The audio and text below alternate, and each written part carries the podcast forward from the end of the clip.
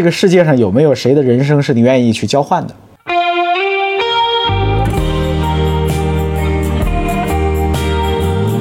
但是把你放到西门庆那个位置上，你快乐吗？你你能像他那样快乐？我觉得还是很快乐的，但是你但是我可能也会不幸福。我觉得 Sitting alone, why my guitar gently weeps. 穷人呐，总是觉得有钱人特别痛 苦，就是你说你有钱且幸福，我就不信。哎， When I look into your eyes, look into 对吗？你就会觉得一切都没有意义了吗？是的人如果是真的啥追求都没有，又不爱钱，又不要永生，我看完《三体》就是这个感觉呀、我看完《三体》觉那不得就觉得啥都没意思吗？瞎折腾什么呢？可是大刘不还很认真的写小说吗？他也没有觉得放弃啊。 feel disappointed with me. Please come 这就最著名的有钱人的孩子啊，还是很开心的有钱人的孩子，在唱。可是谁又能摆脱人世间的悲哀？ Why all my happiness away from me? You are my everything, everything, everything belongs to me. Now I see.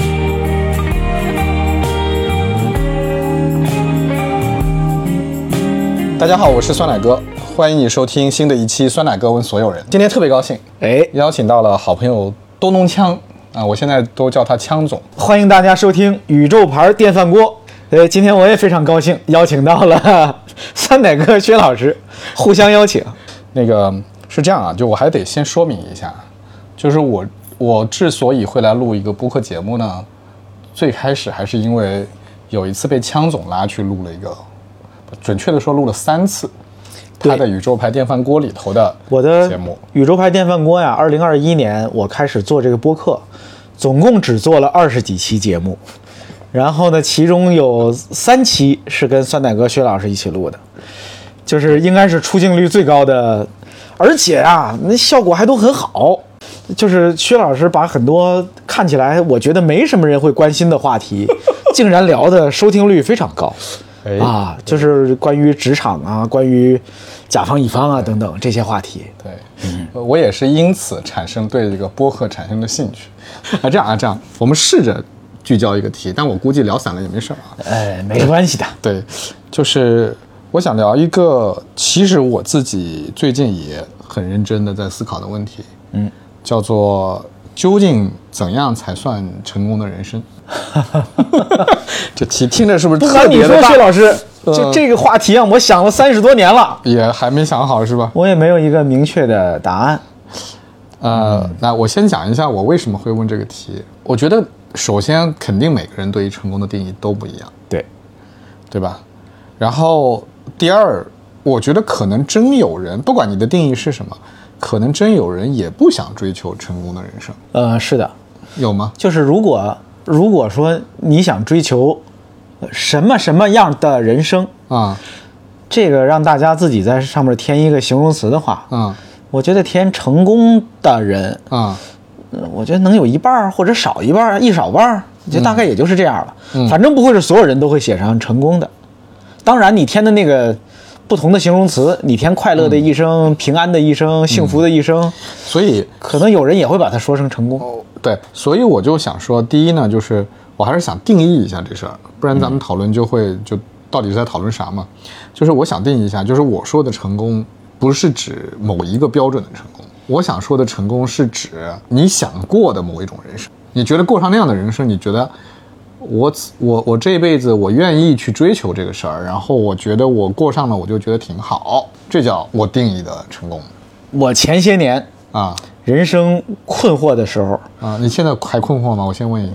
呃还有啊只是这困惑呀，是一茬又一茬的，一茬又一嗯茬解决了那个困惑，新的困惑又来了。啊、我当年的困惑是，这个世界上有没有成功的人生，以及那个成功的人生是对怎样的？对我当时的问题是我我问过我身边一些朋友，我忘了问没问过你了。啊是这个世界上有没有谁的人生是你愿意去交换的？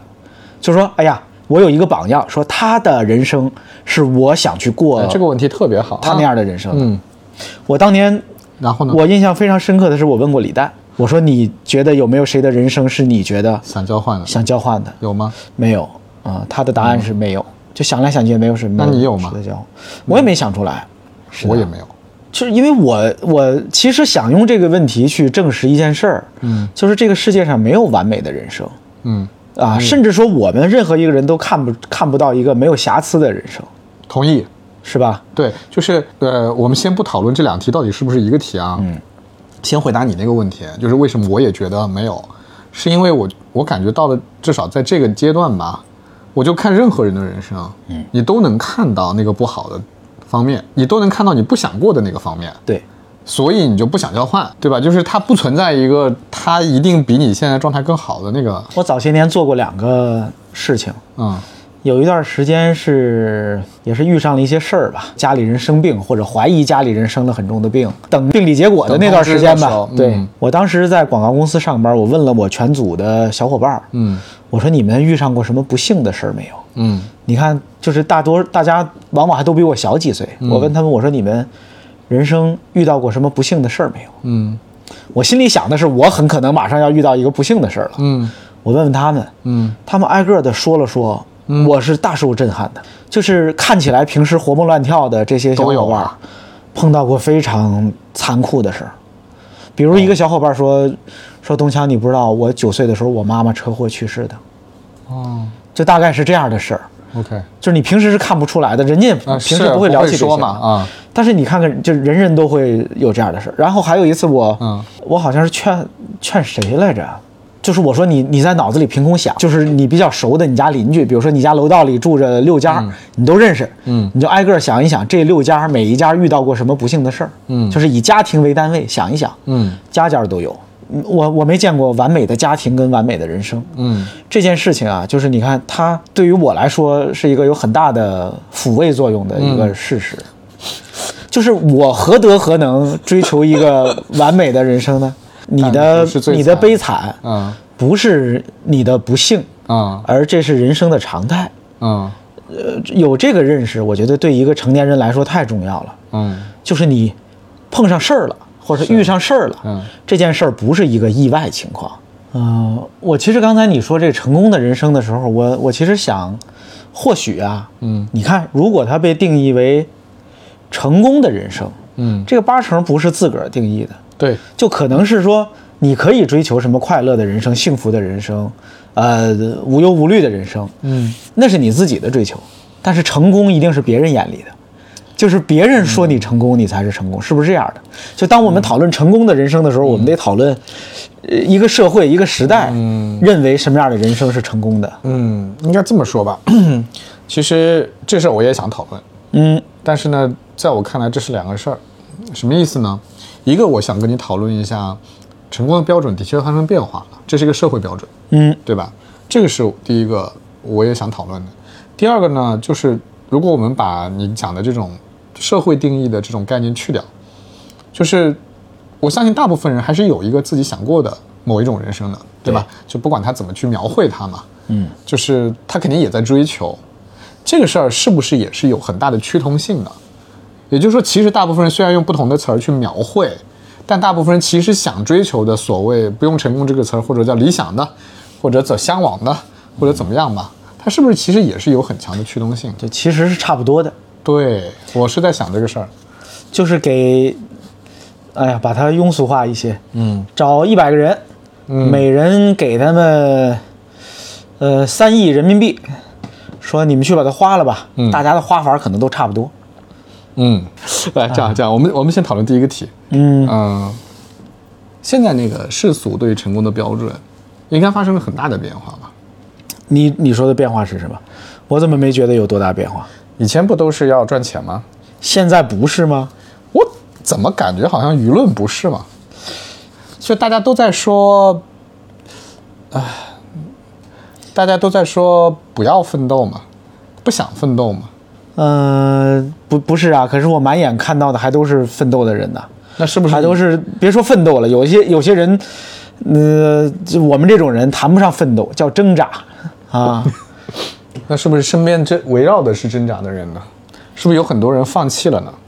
很多人就是就是觉得不不想以这个为核心的追求呢？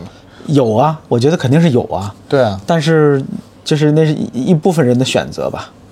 嗯、我也不确定他们会不会坚持这个事情一直坚持到底。那是一个非常、非常艰难的选择，我觉得。他跟他跟一个古代人说我要跳出三界外，不在五行中，嗯啊，逃脱社会规则，去庙里当和尚出家，我觉得是一样的道理啊。我我为什么会有这样的问题呢？嗯，我最近听的看的特别多的这种反馈，嗯就是说为什么每个人都要努力工作呀？为什么每个人都要努力奋斗呀？我就想过一个平庸的生活，不行吗？我就想过一个得过且过的生活，不行吗？我我听到特别多这种反馈，为什么呢？可能跟我这个观点有关系啊。我老是喜欢劝人积极进取，劝人上进，对，也不是劝人家挣钱，就是劝人积极进取、上进，对吧？努力学习。然嗯后，哎所以我才喜欢跟你交朋友。 那完了，那我们俩观点太趋同了，是不是？ 没没没，嗯我我非常理解那些人，嗯，而且我觉得他们应该感谢时代，就现在的时代，容许你这样。哎对呀、吧现在的时代允许你，你不奋斗不努力，你也能每天吃饱穿暖，你也能追求自己的爱好，你也能开开心心的过日子。但是是吧对，但是我我为什么会提这个问题呢？就是我从骨子里是不信的，你不信他们可以这样我不信他们一直可以这样。啊？我我觉得可以，真的吗？我觉得可以。就是你看，不也有各种媒体什么都说很多日本人就是这样的呀？可能只是我们现在的经济和文明程度开始慢慢儿能够赶上人家日本前几十年的大概的那个角度了，那个那个程度了。我不知道它是好是坏啊。你看，我没有评判好坏，嗯我只是说，呃，这件事情你就是我听说的是日本有大量这样的人呐、是我看那些综艺节目里采访的那些对人都是这样的呀。我看那个第四消费时代，然后看很多这种讲日本经济有关的书，的确会讲到这个问题。嗯，但那那是日本经济非常长时间，九十年代以后泡沫破裂以后，长时间的不增长，嗯，对吧？年轻人也不涨工资，然后上又上不去，对吧？然后就始终在一个能吃饱，但是也也就这样的生活里头，我觉得是一种没有希望以后的状态你刚才提到了一个非常重要的词儿，啊叫增长。啊，增长这个词儿呢，以在之前的几十年里边儿，我觉得是我们这个时代是我们的的特点时代的主流。嗯甚至现在很多企业，差不多所有企业吧，嗯以增长为使命嘛，是 吧？我我我之前所在的团队甚至提出来过增长创意这样的说法。哎。创意为增长服务，啊对，就是为增长而服务的创意。啊但实际上，呃我也在反思这个事儿。第一，增长是不是一个可持续的状态？增长是一个注定要停下来的状态吧？是，啊，而我们也许以往只是习惯了增长，或者默认为增长是会一直发生的事情，嗯实际上不大可能嗯啊。增长恐怕是会慢下来、停下来的。嗯嗯，否则的话，如果一直以一个这样高的速度在增长的话，它不合逻辑呀、那也许再过几十年，我们就移民外星了，对吧？就是按道理说，嗯，它不会一直这样的。是的，也许只是我们主动或被动的要适应那个不增长的状态。嗯我们也要选择过不增长的人生。嗯，但这里面有个很大的区别，就是因为我们拿出来经常讲的对照，就会讲日本嘛。嗯日本是已经到达了一个人均收入到了一个相当高的水平，那个时候增长放低以后的状态，其实就是大部分日本人生活还是可以的。就我觉得我们也没到，就是我们有好多人的收入不是还很低嘛。总理不是说了嘛，我们中国还有六亿人月收入在一千元，对呀、所以也没那么多嘛，就是那种选择真说不奋斗的，我就从此无忧、无无无灾无难到公卿啊，那很少的，我觉得还是很少的。嗯，你我都是生活在一线城市的人，嗯就是我们身边的样本不准，嗯。就是总理提醒我们，还有很多人收入很低，就是提醒我们这种人的，可能是这样的。有可能。那先撇开这个事儿不说， 就是假设我们认为大部分人还是会上进进取的，嗯，那进取啥呢？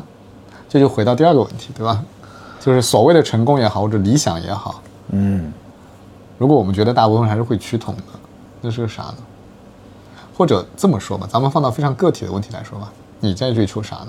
哎呀，我在追追追求什么呢？对啊呀、我先我先确定一件事儿，啊，就是我我我头些年我就想明白了，嗯啊，我不是为钱在努力，就是钱这个事情呢，我对它没有特别大的热情，嗯我并不是一个爱钱的人，嗯，我喜欢钱嘛，喜欢钱，都需要。啊对呀、谁不需要钱呢？谁不喜欢自己钱多一点呢？对但是我爱钱吗？没有到爱钱的程度，嗯爱赚钱吗？也没到爱赚钱的程度，嗯因为我真的见过爱钱和爱赚钱的人，就是钱，拥有钱、获得钱这件事情本身带给他巨大的快感，但是我真不是，嗯那么我努力赚钱啊，我现在想拥有更多钱，就比如说我为什么现在想要钱呢？因为我家房子太小了，嗯，我想住一个宽敞一点的房子。嗯而在北京这样的城市呢，你想住一个宽敞一点的房子，就得要很多钱很多才钱才行。是，等到如果哪天我家有一个大房子、啊，我家一家老小能在里边儿乐享天伦之乐，那那个时候我还需要赚那么多钱吗？我还会为钱去努力做事情吗？我真不一定了。我经常会有一个很幼稚的质疑，嗯就是一些我认识的有钱人，嗯哎呀，就是他怎么还爱赚钱呢？就他怎么还在为了赚钱而努力呢？那是我不理解的事情。嗯，这个啊，我给你一个特，前两天我看了一篇文章，我觉得挺有意思，就是我有时候会看连月的那个，嗯，连月不在公众号上会答那个读者来信嘛，是的，呃，然后前两前段时间有一封来信特别有意思，我猜是华为啊，但他没说自己是什么公司，他就说在深圳工作，一个大厂。然后呢，跟她老公两个人都是在那个公司工作了非常长的时间，嗯，两个人两个人的年收入都在两百万以上，哎呦，嗯，两个人都在两百万以上，在深圳有两套房，嗯，有俩孩子。然后他那个来信是什么呢？他我的拳头已经攥紧了，去了， 我的拳头已经攥他紧的了。他的来信的标题叫做“一年一百万收入，我该不该退休”？什么意思呢？就是说他想回家照顾孩子，因为他两个孩子正在学业的关键时期，又很叛逆，然后他想回去照顾孩子。但是呢，他一旦辞去工作，他那两百万不就没了吗？嗯，但是呢，他因为还有公司股票，所以每年还有一百多万的公司分红，股票分红。哎呦，在这种情况下，他还写信问，我很焦虑，嗯我如果辞职了，我就少了那么多收入，我很焦虑。就我也我也不觉得他是爱钱，我也没觉得他是爱是的钱，但他就焦虑，他就觉得不够。其实永远都会觉得不够。对这个事情是这样的，我也、我也想明白了一件事儿，啊、就人生的大多数苦恼靠钱没有办法解决。对啊，所以这个就没有止境嘛，对，这事儿是没有止境的。哎，所以，我所以我其实对你刚才讲的那个，我也有点，就是我也没有全信。为什么这么说呢？就像你说的，你说我要在北京有个大房子，这样我觉得就满足了哈。但实际上，你看，接下来可能就会觉得，要是那个大房子有个院子就好了，我能养两条狗，我们家娃儿能在里面跑来跑去，我爸能够在里面种点果树，我妈能在里面养点鱼。我爸回老家种果树不好吗？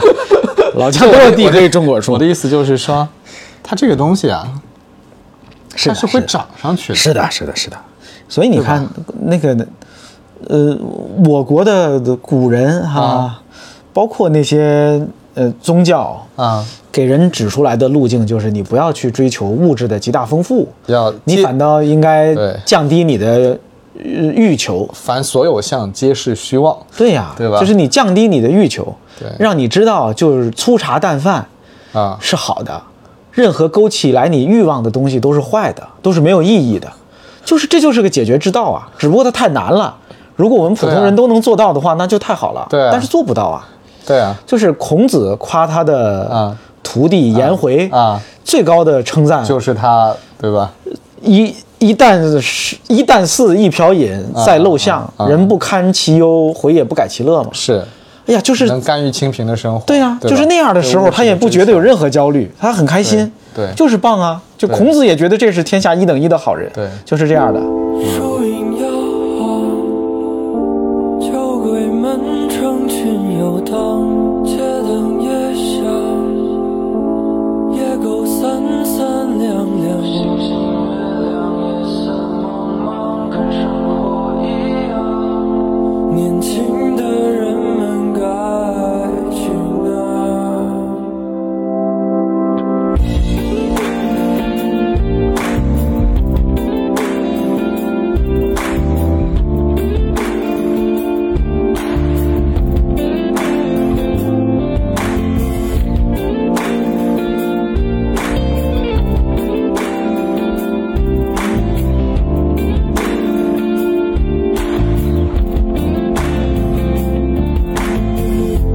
过得幸福，总会梦想贴写上还没长大细数我们二十这烈火。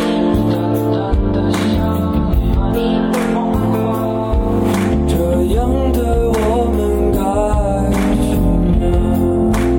今天要到哪儿晃？闹钟还没响，无声击破的忧伤。一成不变的日子与期望。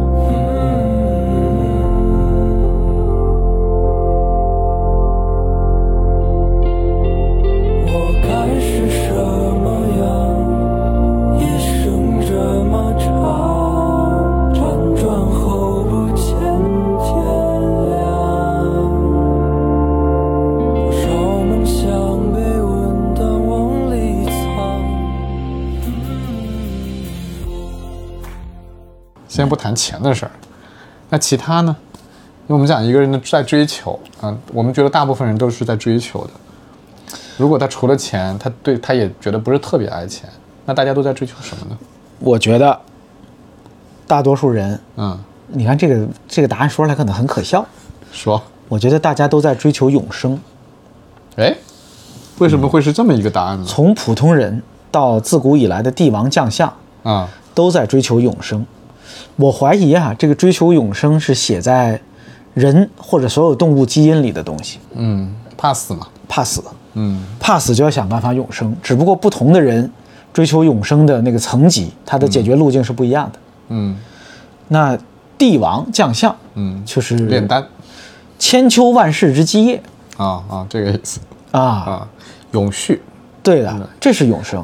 一世二世能够万世啊，对啊，那些文人墨客就写下传世之作，作品，对吧？嗯骂那个人说你干这行没有前途，说尔曹身与名俱灭，对，你死了，你的作品就完了，就没有人再会再提起他了，是你这一辈子就白折腾了，是，是吧？嗯普通人呢，传宗接代，嗯，就是我的事业留不下，我的血脉可以留下，我的功绩留不下，嗯我的作品留不下，嗯我的基因能留下。嗯啊，你看他长得挺像我的，嗯而且子子孙孙无穷匮 也。他只要能留下，我就算我的生命的一部分留下了。嗯虽然你如果看过《三体》什么之类的话，你也知道这是也也是一个非常虚妄的事儿。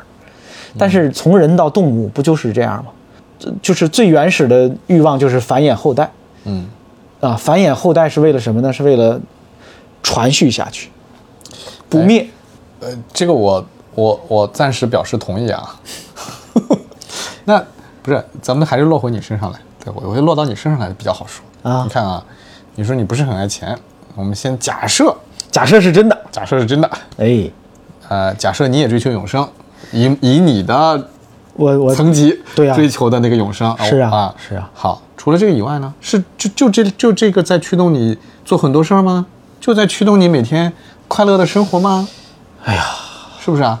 我就想问这个，就什么在驱动着你？比如说你今天愿意跑过来跟我聊这个天，比如说你永，生啊，薛老师，哎，这怎么就永生了？哎，你看咱们现在录这个声 音，哪天哪尔天曹生于名俱灭，我跟 你说，这玩意儿留不了很久啊。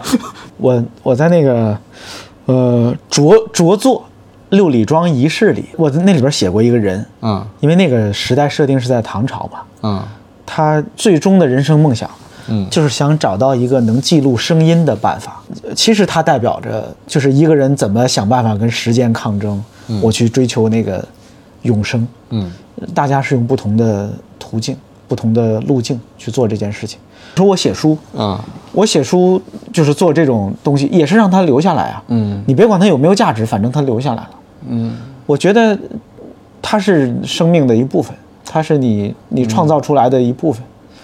就是我们有这样的机会哈、嗯是一个非常幸运的事儿。但大部分人不是这样的吧？呃不是的大部不分人是的也不做播客，你看，也不那个啥。你说他在追求什么呢？你看现在每个人每天用手机拍多少照片儿？嗯，每人就是那些普通的，呃，老百姓拍多少短视频上传到网上？嗯，你像我，我爸妈他们的手机里都存着很多我们家里那些老人，嗯，啊、有一些已经过世了，就他们生前的那些视频、照片，那就是留下来了，那就是保存，那就是呃虽然它是非常轻微的程度，非常嗯微小的永生，但是好，我承认你说的都很有道理，嗯，但我还是很不甘心。这就跟你把你把这个人的追求，就把它非常 非常概括的变成了钱和永生，就是钱不是个目标，对于大多数人来说，钱只是个 钱只是一个过对对程对对，就是是他实现目标的一个工具。 OK，但呃其实还有，确实还有别的目目的，嗯，就是永生是个终极目的，是啊，但是中途这个人生的过程中，嗯我们经常会被一些快乐吸引的，那些快乐甚至是，呃，哪怕是别管是浅薄的还是深刻的快乐，他们甚至会让我们忘了我们要追求永生这事儿。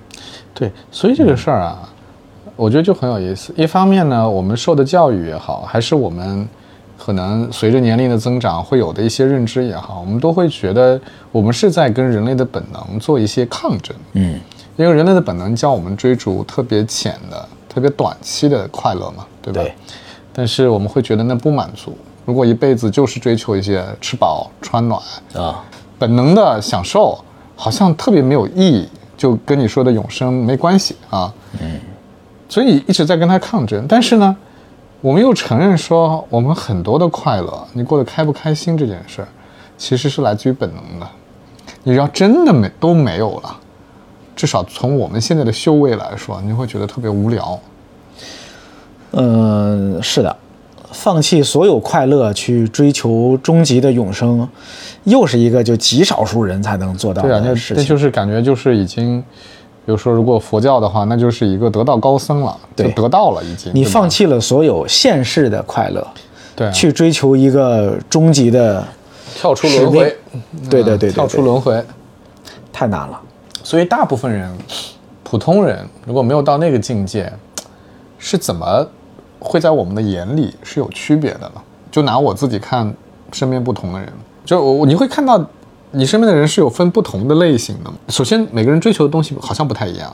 其次呢，你会在心里面有个判断，你会觉得有一些人过得是很充实的，有些人呢，你就不知道他在干什么，可能他自己也不满意，他自己属于一个非常浑浑噩噩，然后自己又觉得这样不对的状态。那我我们自己到底应该追求一个什么样的状态？那个状态是好的，而那种状态带来的那个动力也好，追求也好，会是什么样的？它才是能让你在那个状态里的。我能不能把它具体化一些？好，假如有一个人，嗯他一生追求这种呃短暂的、快速的、嗯及时的、现世的快乐，嗯追求的特别成功。然后呢，但是他就是那个身与名俱灭的那种人，一辈子没有留下任何可以与永生，或者说嗯对他人有价值的作品和成果，嗯也没有后代。嗯他愉快地享受完了这一世的繁华，嗯然后噗消失了。嗯嗯他就是普普通通的、快快乐乐的嗯度过了一生，嗯，这算成功的人生吗？好。其实这个问题，我刚才我其实也有说过，嗯我不信。就是，首先我觉得一个人如果他能一辈子这样，他自己很满足，嗯他真的一直觉得很开心，那当然是成功的。我首先我觉得这是成功的，嗯，但是我不信他会满足，这怎么还能不信呢？我觉得他很快就是你们这 种没很快就想要别的，想要教授演绎之外的东西。穷人呐，总是觉得有钱人特别痛 苦。就是你说你有钱哎且幸福，我就不信。哎，我不能说我的这个不幸是科学的，嗯，但是你想，我为什么会有这样的不幸呢？是因为你看了太多的，不管你看文学作品也好看历史书也好，那嗯都是穷人写的，那些小说都是穷人写的。就你你嗯好吧，这你你这么一说，我也很难辩驳 又有钱又快乐，啊。没心没肺的度过了快乐一生的人，我不信哎呦，那是多大的福气呀、那真是对，是几世修来的我福我气。同。意是福气。你说，呃贾宝玉是不是本来就有有资格做这样的人？哎，你这个例子举得非常的好。就算没有后面超级大观园啊，嗯贾宝玉在《红楼梦》里面、也不是单纯追求骄奢淫逸的。对，但是你听我说另一个例子呀，好， 薛蟠吗？西门庆。啊，那你拿《金瓶梅》来说啊，我真是读完《金瓶梅》，我第一个反应就是西门庆跟贾宝玉这两个人是非常可比的。嗯，呃两个人按我当时的说法哈，我现在不确定他是不是严谨了。就一个是幸福但不快乐，嗯一个是快乐但不幸福。哎，你你这里对幸福和快乐的定义是各是啥呀？快乐是，呃，短暂的、啊，强烈的、本能的、感官的，瞬间的；嗯，幸福是，呃，长久的、稳定的、持续的，嗯大概是这么个状态。 ，OK，啊、就是呃贾宝玉，我觉得他是不快乐的，就是他中间儿按道理说他是幸福的状态，呃不管是物质上还是精神上的嗯幸福、是可以持续的，在这个书的至少前一半的嗯那个部分，但是他不快乐。西门庆呢就整相反，西嗯门庆太快乐了，享尽人间荣华富贵的那种，嗯，但是就是不幸福。他从头到尾也没幸福过啊，他想找那个幸福就是找不着，他很努力就是找不到。他想找那个幸福，他是呀、我觉得他那个书里有几次他他动感情的时候，嗯是非是是格外的动人的。就是这么一个人，哎，竟然他内心里有动感情的真挚的那一面。嗯，嗯，但问题就来了，虽然我们前面问过那个问题啊，就是让你跟谁交换，你愿不愿意交换？嗯当然是不愿意交换哈。对呀、但是把你放到西门庆那个位置上，你快乐吗？你你能像他那样快乐？我觉得还是很快乐的。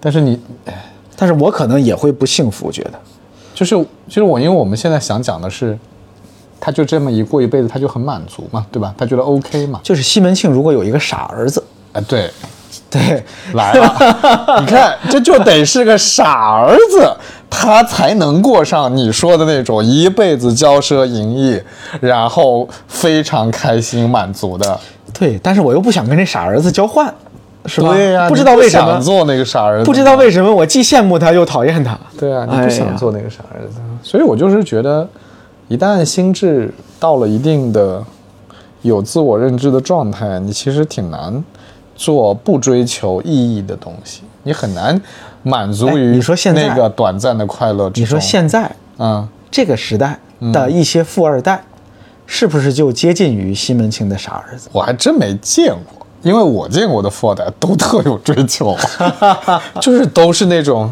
想要干点啥，然后想要怎么样，都挺有抱负的啊。对，就是所以这是为什么我前面跟你说我不信嘛，就是我见的这些人，呃，最尤其是最近啊，就是我见了特别多那些就是新创业的，嗯，很多都是富二代，嗯，首先都是留洋背景，然后回来以后呢，觉得自己审美水平也不错，嗯，对吧？审美不错，觉得自己能做一些呃有意思的高级的东西，都来创业。你看他们追求的也不是钱，但是他们就还真的是希望能做一些，用你的话说，追求永生啊！永生的诉求的。哎，我觉得什么时候我能把永生这件事也看破了，就是知道永生也是痴心妄想，哪怕是那些，呃，很微小的那种层面上的永生，也是毫无意义的。嗯，那我就不知道我下一步该去哪儿那了。你不就陷入了非常强的幻灭了吗？对的？对吧？你就会觉得一切都没有意义了吗？是的人如果是真的啥追求都没有，又不爱钱，又不要永生，我看完《三体》就是这个感觉呀、我看完《三体》觉那得不就觉得啥都没意思吗？瞎折腾什么呢？可是大刘不还很认真的写小说 吗？他也没有觉得放弃啊。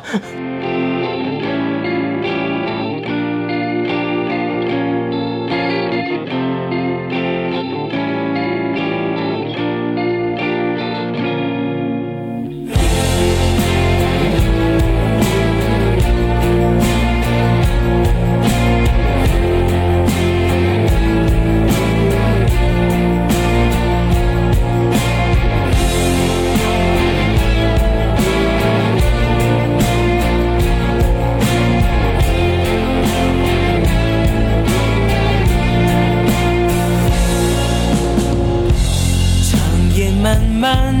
是否感到无心睡眠？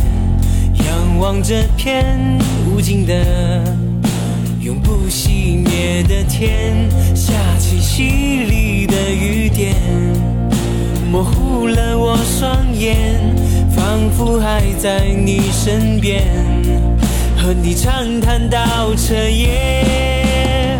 彻夜长谈，把我心中的遗憾都一一驱散。无论人生是烟花灿烂，还是青菜一盘，彻夜长谈，你却像烟火一般，燃烧得很灿烂，照亮我的夜晚。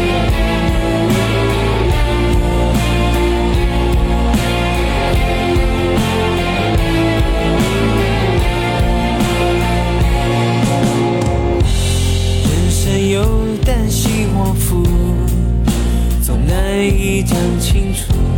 你看这夜色模糊，总有一条出我我挺羡慕那些傻儿子们的。苏东坡说的呀，嗯，无灾无难到公卿啊，嗯，他希望他的儿子就是就是那样的啊。虽然我猜你让苏东坡自己这样，他是他也不愿意。哎，他我也确接受我不了我倒确实十几岁的时候觉得苏东坡的人生是是最值得羡慕的完完满的但可能人他生不自己不会这么认为。我们心里面的确是有一个羡慕的，觉得哇那样真好的那个状态的，对吧？就是我也没觉得这个是永生还是啥，但是就是你还是会觉得那个是你想要的一个状态，可能但虽然你没有，对吧？就像你大家说，如果羡慕苏东坡，觉得苏东坡那样的人生就很好，那也是有一个标杆在那儿的。就如果让我写一个小说，这个小说里让我写一个完美的人生，就是这个人度过了完美的一生，嗯，我真的不知道怎么写，我不知道怎么写，就是才能是个完美的人生。我也不能写他光享福啊，从小长大了对就、啊就享福就快乐，对啊，所就以就甜宠，所以一个人的甜宠剧。所以你看，就是所谓完美定义本身就是又又又陷入了一个词儿的定义的问题。但是你看啊，就是很多价值观里头，大家都会觉得每一辈子无灾无难，那不叫一个了不起的人，对吧？大家都会说这个人经历过巨大的磨难，哎，但是他，对吧，在那个逆境当中如何奋起，如何逆袭，哇，你觉得那个荡气回肠，你觉得那个人生才是足以与他人道的人生？你看他们这个标准马上就变了，哦对如吗？嗯如果是没有那么费劲，就人生遇到了很多困难，但是每次那些困难都被他神奇的、轻轻的，哎，就给扫平了，度过了，你这个事儿吧，这很厉害吧？哎你这事儿讲到了一个我的专业问题啊，啊，这为什么说是我的专业问题？我给大家上一个课，哎呦，叫做如何讲故事。嗯啊其实呢，这个课的底层用的是什么呢？就是用了荣格的原型理论，嗯加上一本书叫《千面英雄》，就是 Joseph Campbell 写的，他是荣格的好朋友。嗯，那他写这本书的核心的，呃，讲的意思是什么呢？就他研究了非常多的古今中外的神话故事，然后就发现里面有一类型的故事特别受欢迎，流传特别广，叫做英雄故事。嗯，而英雄故事是有固定的套路的，啊，我相信很多写剧本的书也会讲到这个套路。嗯，这个套路就是，简单来说，就是一个平凡人如何成为英雄的故事，而这个历程一定是他经历挫折，而且是巨大的磨难，是的，然后最后他战胜了那个最大的反派也好，对手也好，获得胜利，对吧？但这里面特别特别重要的，就跟跟你刚才讲的不一样的地方，就是它不能是运气。啊，他如果是靠运气，这个故事是不能打动人的。他必须得是在一个节点上战胜了自我。你看，大家心里面其实是有一个所谓，不管他你叫他英雄也好，还是你敬佩的人也好，他是有有一个要求的。这个要求叫做这个人在这个过程中成长了，他从一个普通人，因为他在自我上突破了，所以他最后成为了一个我很敬佩、我也很向往的人。它不能靠运气。对，你说的太对了。那个故事如果是写成了运气，你就觉得特别没劲，你就觉得这故事跟没讲一样。是的，所以我回到那个咱们今天聊这个事儿，其实我我我突然发现，其实我是受这个东西影响挺深的，就是我会觉得那样的人生是令人敬佩的。我现在出去那个跟人家聊天儿，嗯，就是就是经常自我介绍的时候，我就会跟他们开玩笑，我说哎有时候我觉得我的人生过于平淡了，就一旦你过于平淡了，你就会觉得没啥好说的。但是我就特别敬佩那些，他跟你说他的过往的发展的经历的时候，嗯他是真的经过一个挺大考验的，嗯但他在这个考验当中，他通过自我，不管他是如何奋斗出来的，但他出来了，那个特别打动人。嗯、那算成功的人生？这成功哎要这么定义啦？从某种意义上说，嗯就我我感觉那个是至少是那个是哦，可能对，就是这是成功的人生和幸运的人生的哎很大的区别，是是吧？幸运的人生未必能被称作成功的人生，人人都想做幸运的人，对吧？对。或者绝大部分人都想做幸运的人，谁也不想遭受那那么打击和磨难。如对果吧幸运的人生跟成功的人生让我选，我肯定选幸运肯定选幸运的人幸运的人生生。是啊对啊，是啊，幸运是天生的成功。哎，或者这么说，其实大家也不也不排斥经受磨难，但是呢，希望有一个确定性的结果，叫做我经受磨难以后，我最后是出来了，我是我我最后哎但是呃战胜的。但是其实是这样的，嗯如果你知道你的结果是一定会好的，啊、那前面那些磨难就真真都不叫磨没难，有意义了，成功的人生太难定义了。是才难定。能呃说点具体的吧，徐老师？你啊你觉得你见过哪些人的人生是你觉得成功的？哎呀因为咱也别说什么交换了、羡慕了，咱就评价他，你觉得他是成功的人生？我我之前录过一期节目啊哈我也不能说它就是最成功的人生，但是我我我挺我觉得挺有意义的，就是他是没怎么读过书，嗯，然后你很年轻的时候就出来做了个保安，嗯，在广州，但是他在那个时候就开始立志说要改变自己的人生，嗯，然后他就一边做着保安，在非常困苦的生活条件之下凑了钱去读了一个服装培训班，嗯，服装设计培训班。然后他通过自己的努力，成为了一个有自己品牌、自己的生意的服装设计师。嗯，就我听他讲过往的那段经历的时候，我是觉得挺厉害、挺打动的。我当时我记记得印象很深，我跟他聊这期节目的时候，我就说我挺羡慕你的。然后你猜他跟我说什么？他说我挺羡慕你的。嗯，就这就很就是那种感觉，你知道吗？我羡慕你经历过这些，我慕你没有经历过这些。。嗯，是的，我你刚才说这个故事的时候，我突然想起来，也许我能找一个近一点的，我认为是成功的人生的例子。嗯罗永浩，你觉得算成功的人生吗？我其实我其实觉得啊他可能符合很多符合很多我们刚才人的谈过的关于成功的标准是那你在你眼里是吗？我觉得得算是。嗯第一，他成功的靠自己的努力，嗯很多次改变了自己的命运。是的，呃，第二，以现在他的甭管是经济上的嗯评判，嗯还是嗯世道人心上的世道人心上的评判，嗯他都取得了很好的成绩。对第三，他也真的从一些非常艰难的时刻，嗯走过来了。嗯第四，他竟然还在这个过程当中嗯张扬了自我，对解放了天性，对获得了自我表达的 极高成就。是真的，我觉得得这么说是啊！你看现在经常有人说说他才是中国最好的脱口秀段子手，嗯说他是，嗯那就那是那真的是一个赞赞誉，是的是吧？是的，我同意。然后他好像也获得了一个更完满的自我，就他还是越来越成熟，哎我觉得，哎，对你讲到了一个很重要的词儿，叫做成熟。嗯我我现在开始呃回想，就是我过去觉得什么样的状态是我想要的，啊叫做不慌。就是我觉得人在一定的阶段，尤其是年轻的时候，你会觉得很多东西你是没有掌控的感觉的，因为你没见过，啊哈，你也不知道该如何应对。嗯当天要塌下来的时候，你不知道该怎么去顶，但是你又得去顶啊。类似于这种状态，其实是比较慌乱的。那个，我甚至以前有一个认识的朋友，是一个创意的小伙伴，也挺挺优秀的。他当时还发明了一句话，叫做“谁的二十几岁不慌张”，用来安慰自己。然后后来我就觉得，什么样的状态是我向往的呢？嗯，就是哎，好像是那那话是什么？大丈夫就讲什么叫大丈夫，叫叫什么？泰山崩于泰山崩于前而不变色，对对对，或者对对色不对变，对对啊对，都行。不是在说胆量，我觉得我的理解不是在说胆量，而是说你应对那些未知的事情发生的时候，你是不慌张的，你能泰然自若地接受现实发生的事情，同时依然能够稳定的、有把握的去处理它。就是谁都不能阻挡那些随机的事情发生。嗯，但是当事情发生的时候，有的人会慌的不知道该怎么办，会非常害怕，而有的人是沉着的站起来说：“好，我虽然不能把它做到最好，但是我知道我能做什么，以及我该做什么。”所以我，我感觉那个状态是我以前认为的，是我向往的，我觉得应该要追求的状态。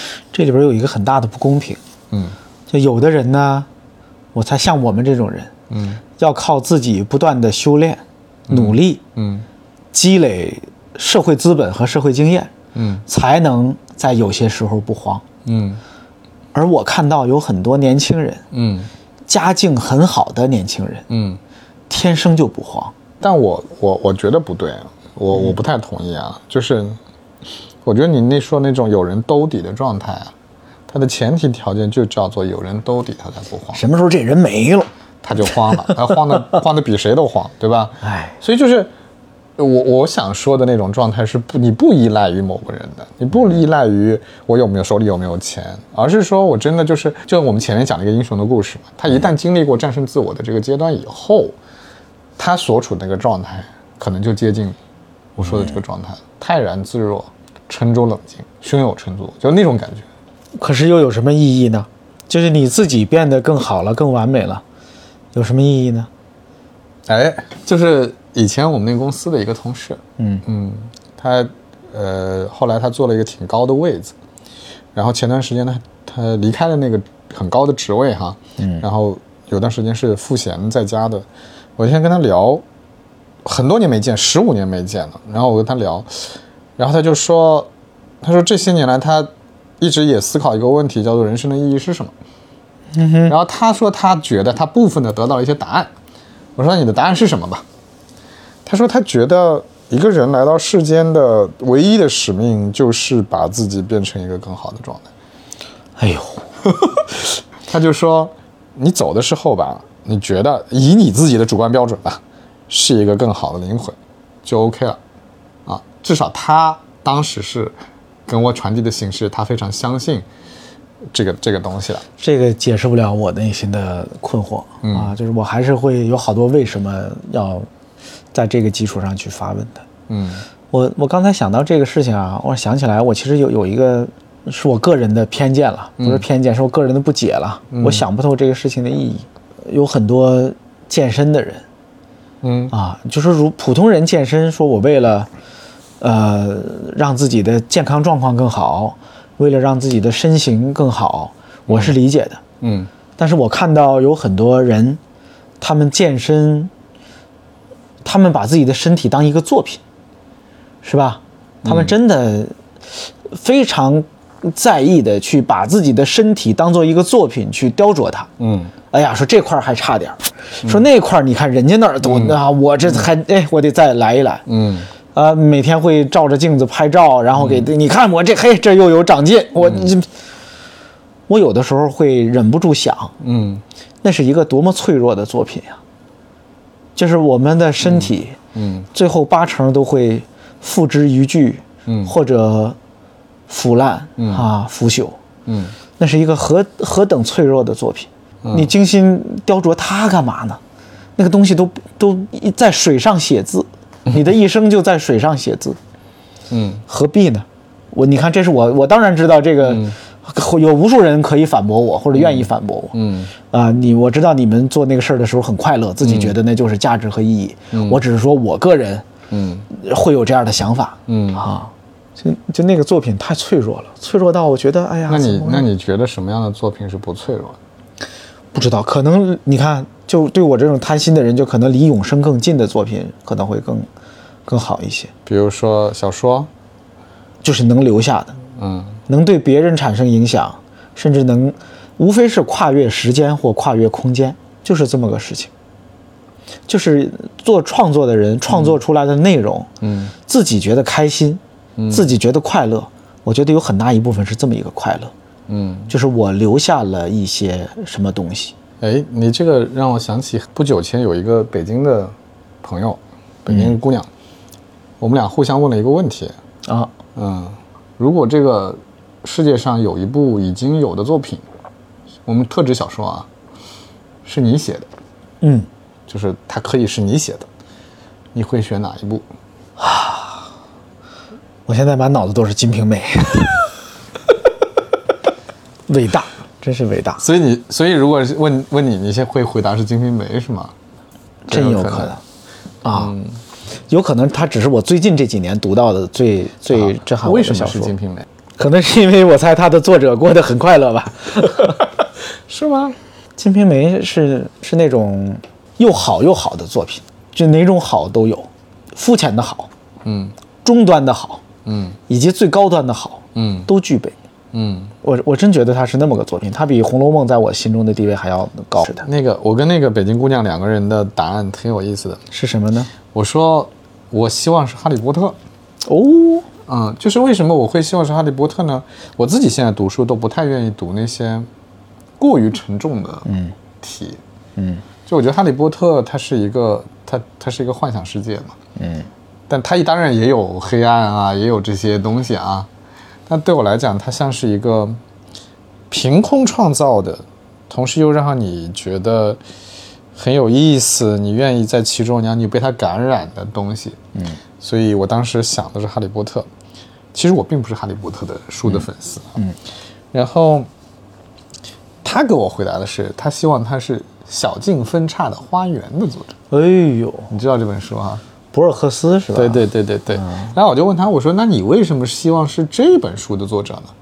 他说：“因为这本书让他觉得作者是在公然的展示自己的智商，哦，就是我的智商都比你们高，碾压你们，嗯有一种站在那个很高的那个位置的。嗯这种这种感觉，他在这里面获得很大的快感。嗯嗯，那我可能从那个幻想世界里创造一个幻想世界那种感觉获得快感。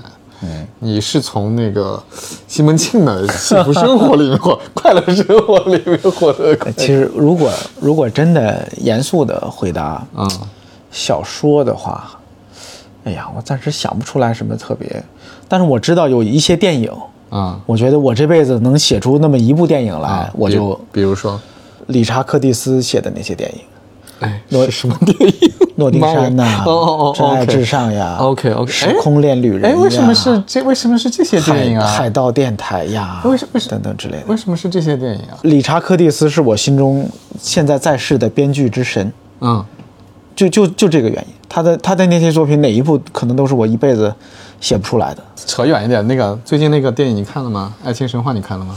你作为一个在上海生活我是看过的人，啊过的呀，我当然是看过的啥啦。啥感觉？呃，第一，嗯呃，好，嗯，因为在中国很长时间没有过没这有样没有这样的的电片影儿了，了。，对呃，有现实主义气息的情感类的电影，对，呃，但是嗯也没有那么好。嗯如果这样的作品已经成了现象级的作品，嗯只能证明我们现在这个年代的，嗯呃，这样的现实主义的，嗯谈情感谈的，呃，有一定，呃，深入程度的和细腻程度的电影有多么的稀缺，是，我就是这个感觉。嗯我我当天上午看完了，我其实发了个朋友圈儿，啊，我说真好，但是我出来之后就突然想，我得重看一遍《甜蜜蜜》。哎哎，我哎真我的当晚是我哎当晚呀就重看了一遍《甜蜜蜜》，真的好然后我又发了个朋友圈，我说还是《甜蜜蜜》好，啊，真是甜蜜蜜好，真对是的甜蜜蜜好，因为《啊甜蜜蜜》就是它既有当下感，啊，它既有很真实的、微妙的、现实的男女之间的那个准，嗯就是准确，准但是同时它又非常的抽象和精炼。嗯呃，它里边儿呃甜蜜蜜是有点像我刚才说理查克蒂斯的那种了，就是你会觉得里边有无数细节让你赞叹妙，太妙了，太对准了。对，爱情神话 没到那程度。哎我我突然就又想拉回来切一下我们的题，好的，就是你你没发现吗？嗯刚才我们讲《甜蜜蜜》和《爱情神话》，嗯，有一点像我们刚才讲那个单纯的快乐，嗯，跟那个说哎，我要有点意义，我要有点深层的想法的那个追求，嗯，很像这个关系，对吗？就是你看那个爱情就神是话，还是老是忍不住有点追求哎，。你老是忍不住说，哎，是挺好的，但是我还是想要，能不能深深入的去探讨一下这个事儿啊？能不能让我有一点，在这个感官快乐之上的东西啊？就是纯傻高兴不能让人满足，不行虽然爱情神话并不是只是傻高兴哈，啊哎毕竟我们不是傻子、啊就这么说，如果让你一辈子光看东成西就，你可能看不哎那了不行看不了一辈子那，不行是吧？有部片你看过没有？叫《布拉德的状态》，叫《Brad Status》，他那个剧情特别搞笑，特别简单。嗯，就是他儿子，他是一个中年人，做公益 NGO 的工作人员。嗯，然后他儿子要去上耶鲁，就是要在高在考试之前去拜访一下他心仪的几个学校。嗯嗯，然后他以以前一直觉得他儿子成绩很差，嗯从来没有放在心上。当他儿子告诉他有可能他能上耶鲁的时候，嗯，他突然之间唤起了对儿子的热情，于是他就陪着儿子去了一次东海岸。啊哈，然后这个里面，为什么我特别喜欢这部电影呢？就他把中年人的那个尴尬呀，啊哈，全都表达出来了，又很戏剧化，但是又很细腻的方式表达出来了。嗯，我我看完以后觉得每一每一个场景都是在骂我。这些让你想到了自己啊，薛老师。对啊，我就觉得那个里面的卑微的、卑微的、庸俗的、呃怯懦的中年人，那不就是我吗？哎呀，太惨了，这就是不成功的人生，是吧？就活着活着，自信反倒越反倒弱起来了。你不是这样的，薛老师，找到真实的你。不不不，我觉得这不是自信的问题，嗯，这是随着时间的流逝，你必然会出现的问题。你必然会变成一个怯懦的，可能战胜这个自然趋势就是成功的人生，那什么叫战胜呢？在任何在人生的任何时刻，都勇敢地做了自己，在人生的每一个阶段都做到了自己最好的状态。太难，所以它永远都是一个所谓努力的过过程，但是你永远都到不了你要的那个状态。我说实话，我有时候觉得那样也好累啊。就是那个人，哎呀，你看他，不管哪个年纪、啊，哪个时代，嗯，他都是永远精神焕发、红光满面，甚至还活蹦乱跳，看着好累啊。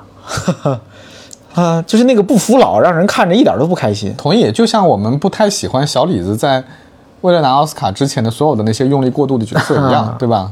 你不喜欢用力过度，但是不等于你不喜欢不追求嘛，就是你不也不喜欢咸鱼嘛，对不对？成功的人生可能，哎呀，我就算了，不能下这个结论，就是不敢乱下结论。也许怎么着都算，就就由由于他难以下一个结论，所以真是大家你觉得怎么成功，他就成功吧。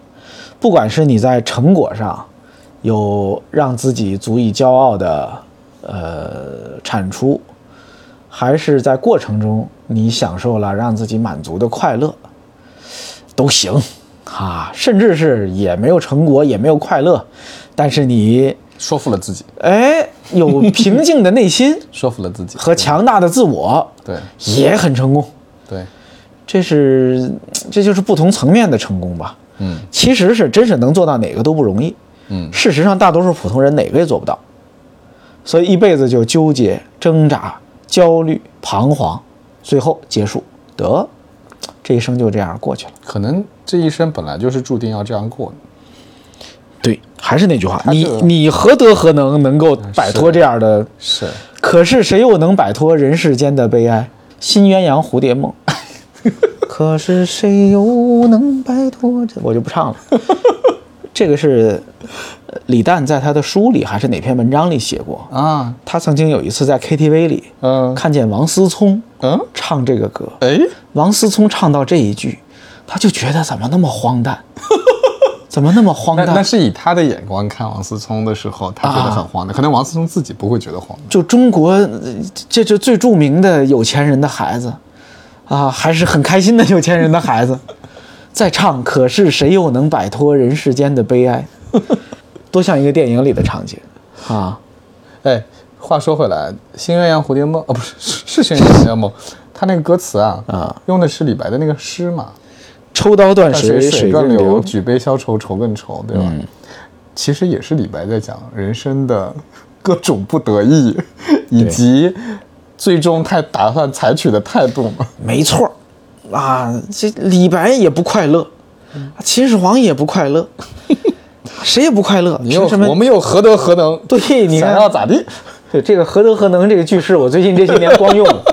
我碰到人生人生的焦虑跟苦难的时候，我就觉得你何德何能，你何德何能。好但是高兴的时候也能用，啊就是比如说，呃，你家有两个孩子，我家也有两个嘛，啊我就看见那两个孩子有的时候啊！是吧？热情的把我围在中间儿啊的时候，我就想，哎呀，我何德何能， 能享受这人间至 乐，是吧？哎学会满足就好了，是不是又回到这个很鸡汤的逻辑？呦，这个这个事情注定，我觉得咱俩给不出一结论啊是来。是是，嗯，就这打算要抱着要一个结论的这种态度来讨论，就是不对的，他就他就不不能有结论。可能真是就是我我如果非要让我做个总结给个结论的话，那我就会说，嗯你在我们今天谈到的这些成功的维度上，任何一个嗯上边儿，呃，做到一个让你自己满意的程度，都都是成都是很成功的。真都是成功。嗯，我就以前老想那个有个老笑话儿，嗯说一个人呢被抓去坐牢了，他在这个牢房里啊蹲了十几年监狱，实在没事儿干，他训练一个小蚂蚁，他训练那个蚂蚁啊能走直线嗯啊，而且就是我哎给发一个口令，它就拐弯儿啊啊，蚂蚁在那儿走走，我咚它就往左走，咚咚它就往右走，啊，厉害了，觉得自己好，我这十几年牢没白做，然后我出去我就把所有人都给他震震翻喽啊！啊终于放出去了，啊自己高兴啊，拿着这只小蚂蚁先去了一个酒吧，嗯酒吧里边好事儿的人多嘛，啊来，小蚂蚁放在桌子上，它走直线，嘟左转，嗯嘟嘟右转，嗯问那个 bartender，来看看这个，啊，哦，对不起，快啪摁死 了是吧？可是你看，就是训个蚂蚁，它也挺快乐的。它那是它的成功和快乐。对它不止快乐，而且幸福，而且有成就感。对，一个人在无最无聊的时候，靠这样一个东西也能也能让自己的人生变成成功的人生。嗯，你讲这个让我想起了 Walt Disney 说过的一句话，他就说，你知道这个最世间最了不起的事情是什么？嗯，就是人类在逆境当中表现出的生命的韧性吧。哎，如果用这样的思路来来讲，那获得人生的成功还挺容易的。嗯就是你做任何一件事儿，做到让自己满足、幸福、快乐，有一点儿小成就都不错。孔子说：“你看我自己没观点的时候，我就 用孔子子曰，对一本《论语》够我用一辈子嗯的。子曰，说饱食终日，无所用心，难易哉！不有博弈者乎？犹贤乎矣。就是说，饱食终日，无所用心啊，这说个我这种听懂人是了最难啊办的。对，说不是有那些爱下棋的吗？嗯说下下棋也好呀，就是这个意思。嗯就是他，你听，显然他对于那些光下棋的人，他已经瞧不上了。嗯但是说，就是那你下下棋也好，是吧？ 就是你说那练蚂蚁的人，就是那些实在没事儿干了的人，他下下棋，啊，训练蚂蚁也好，哪怕被那个九保碾死，也至少传为了佳话啊嗯，至被少无数人传颂。嗯，差不多了。得啊，得，那我总咱们还要总结吗？咱们前面试图总结了好几次了，最后祝大家找到自己的蚂蚁吧。别被九保摁死。好，下下棋也好， 下下棋也好。好，谢谢谢谢强总，呃，没事儿，谢谢薛老师来到宇宙牌电饭锅。好，拜拜。嗯，拜拜。这里没有危险，不必警惕。旅途开始，门在哪里？请尽力穿戴整齐，感恩你的注目礼。上次某一种雨，拉丁学名，为管他百味，皆大欢喜。谁是下个房间里展出的悲戚？提出一小片自己成为记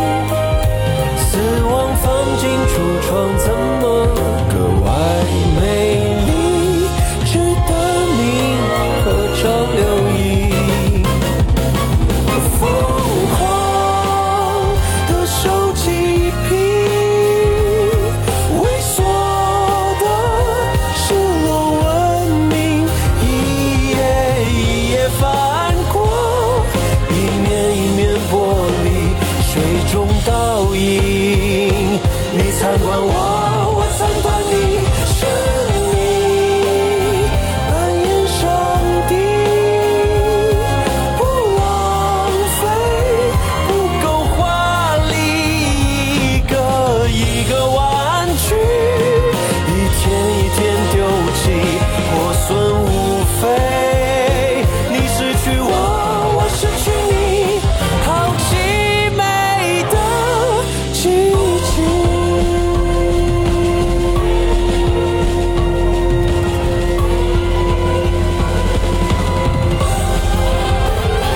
在喝彩演出里苦涩的马戏，细看手册上印着姓名是自己。